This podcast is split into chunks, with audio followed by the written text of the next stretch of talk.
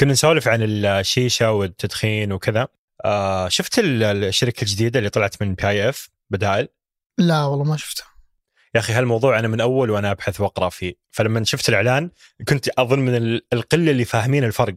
لانهم أعلنوا قالوا بنسوي شركة تنتج آه منتجات نيكوتين خالية من التبغ. معظم الناس ما فهمت الفرق بين هذا وهذا. إي وش الفرق؟ صدق. الفرق إن في جهة كبيرة الآن تؤمن إن النيكوتين لحاله هو زي الكافيين بالضبط. يعني إنه ما هو مادة مضرة ما هو مادة سامة ما هو مادة أدمانية. بس المشكلة إنه الناس تبغى نيكوتين فتروح تستهلكه عن طريق التدخين. عن طريق التدخين تجي معك مواد أخرى جدا جدا سيئة مثل القطران الاحتراق اللي يطلع أول أكسيد كربون وغيره. ففي ناس مرة كثير تؤمن إن الحل الوحيد مع مشكلة التدخين وإيقاف سلبياته الصحية إنك تعطي الناس نيكوتين عن طريق أشياء أخرى غير التدخين. طبعا الموضوع في جدل كبير يعني وأنا ماني طبيب ولا أنصح ولا شيء بس يعني جدا جدا مثير للاهتمام إن ال PIF قرر إنه يدخل في هذا المجال. أتوقع إنه فعلا بيكون مفيد للناس اللي تعاني من التدخين ونشوف عاد يصير في المستقبل. هذا بودكاست الفجر من ثمانية. بودكاست فجر كل يوم نسرد لكم في سياق الأخبار اللي تهمكم. معكم أنا تركي القحطاني.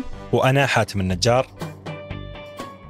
الخبر الأول اليوم فضيحة كبيرة واستقالات جماعية بشركة الاستشارات بي دبليو سي وفي الخبر الثاني استمرار التحقيقات الرسمية في حادثة إطلاق نار على الحدود المصرية.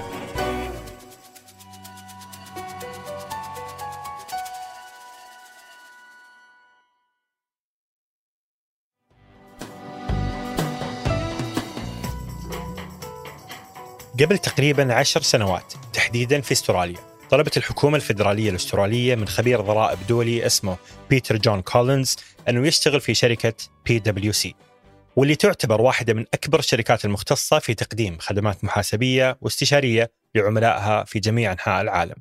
طلبت الشركة من كولينز بأنه يساعدهم في وضع قوانين تخلي الشركات الخارجية خاصة العملاقة مثل جوجل وأبل أنها تدفع حصتها العادلة من الضرائب في أستراليا.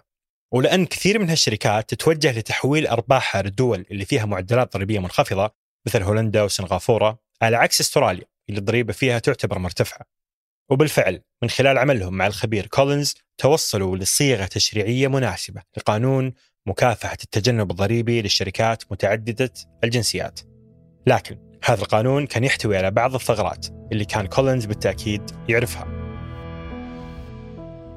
وبالرغم من أن بطبيعة الحال موقع على اتفاقية سرية تمنعه من كشف أي معلومة تخص عمل شركته مع الحكومة إلا أنه شارك معلومات وثغرات القانون الضريبي مع أشخاص داخل شركة بي دبليو سي واللي بدورهم اعتبروها فرصة ربح كبيرة تمكنهم من تقديم خدمات جديدة للشركات اللي يستهدفها القانون.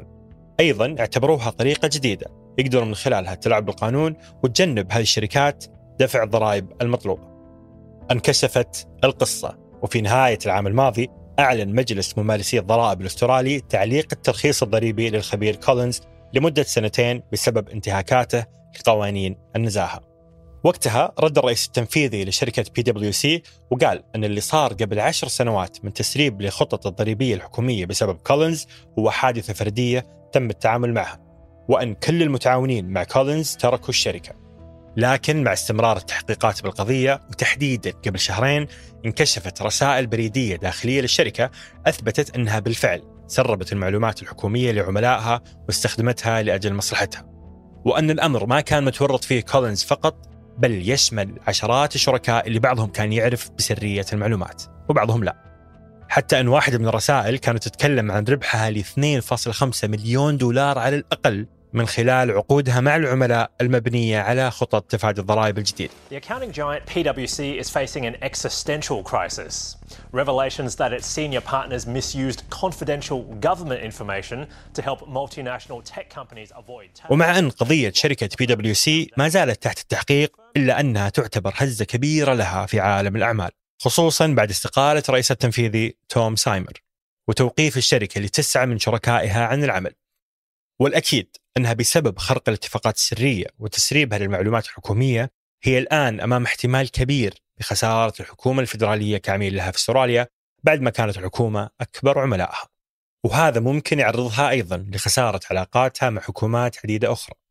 وهالخسائر ممكن تتجاوز 537 مليون دولار أي ما يقارب 20% من إيرادات الشركة السنوية؟ أما داخل أستراليا فهي بالفعل بدأت تخسر عملاء مهمين جدا. مثل صندوق التقاعد الأسترالي اللي صرح بأنه ما راح يوقع أي عقد مع الشركة بعد الآن. طبعا هذا غير الشركات والجهات الأخرى اللي وضعت علاقتها مع الشركة تحت التقييم والمراجعة.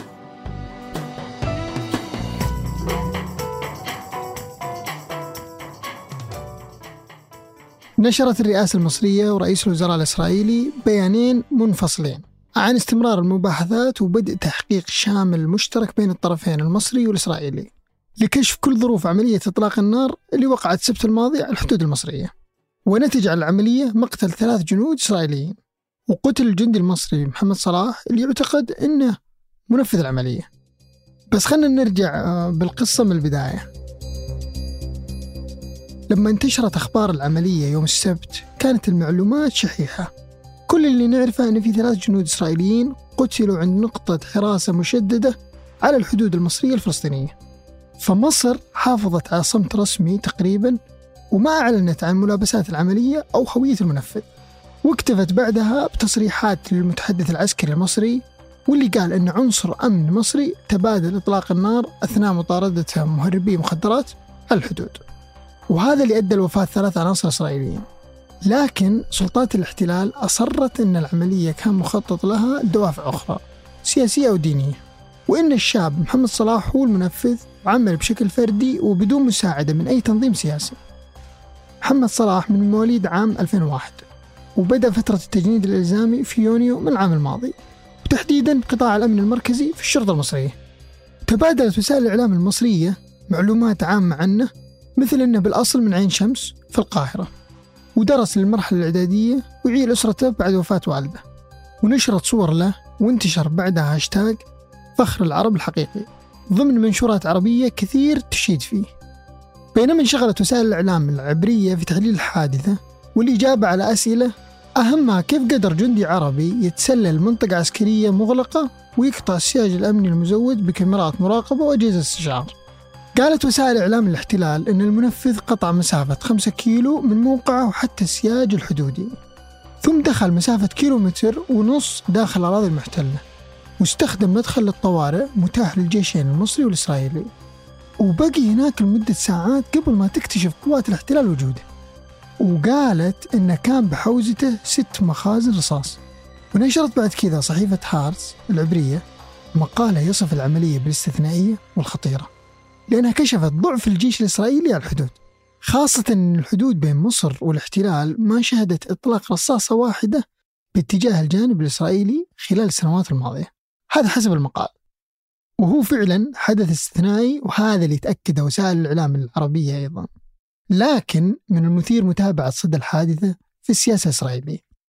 نشرت دعوات في الصحافة بعد كذا لمراجعة الاستراتيجية الأمنية الإسرائيلية على الحدود. وذكر موقع والا العبري عن مصدر عسكري أن في احتمال هالعملية تتسبب بفصل قيادات عسكرية رفيعة في الجيش الإسرائيلي. نتيجة الاختراق اللي حصل.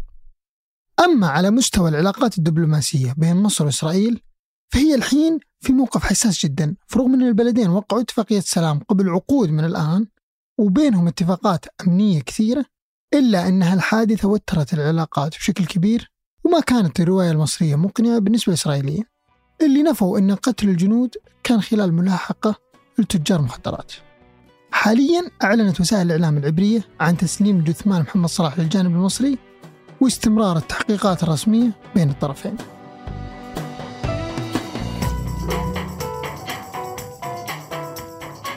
وقبل ننهي الحلقة هذه أخبار على السريع. أعلنت شركة OpenAI مطورة برنامج ChatGPT الشهير عن منح 10 منح بقيمة 100 ألف دولار. راح تقدمها الشركة لأي شخص عنده مقترحات جيدة للتحكم في الذكاء الاصطناعي ومهتمة تحديدا بالأفكار لتجاوب الأسئلة الجدلية في علاقتنا مع الذكاء الاصطناعي. مثلا هل مسموح لتقنية ChatGPT أنها تعطي رأيها في الشخصيات العامة؟ هل إجاباتها على أسئلتنا موضوعية أو متحيزة بناء على البيانات الموجودة على الإنترنت أساسا؟ هذه الأسئلة وغيرها مهمة جدا اليوم بينما تنتشر هذه التقنية أكثر فأكثر. وخاصة أن ما تم تنظيم استخدامها بقوانين واضحة. هذا الأسبوع إيران راح تفتتح مقار بعثات الدبلوماسية بالسعودية. صرحت وزارة الخارجية الإيرانية أنها راح تعيد فتح سفارة إيران في الرياض والقنصلية العامة في جدة ومكتب إيران في منظمة التعاون الإسلامي يوم الثلاثاء والأربعاء. هذا بعد شهور من اتفاق طهران والرياض على إعادة العلاقات الدبلوماسية بينهم بوساطة صينية. أما في قطر صرح الرئيس التنفيذي لمجموعة الخطوط الجوية القطرية أكبر الباكر أن قطر تخطط التخلص من الدرجة الأولى first class على طائراتها الجديدة. قال الباكر أن درجة الأعمال على الطيران القطري أساسا تقدم امتيازات الدرجة الأولى في شركات الطيران الأخرى فبذلك هو لا يجد أي داعي للاستثمار بالدرجة الأولى.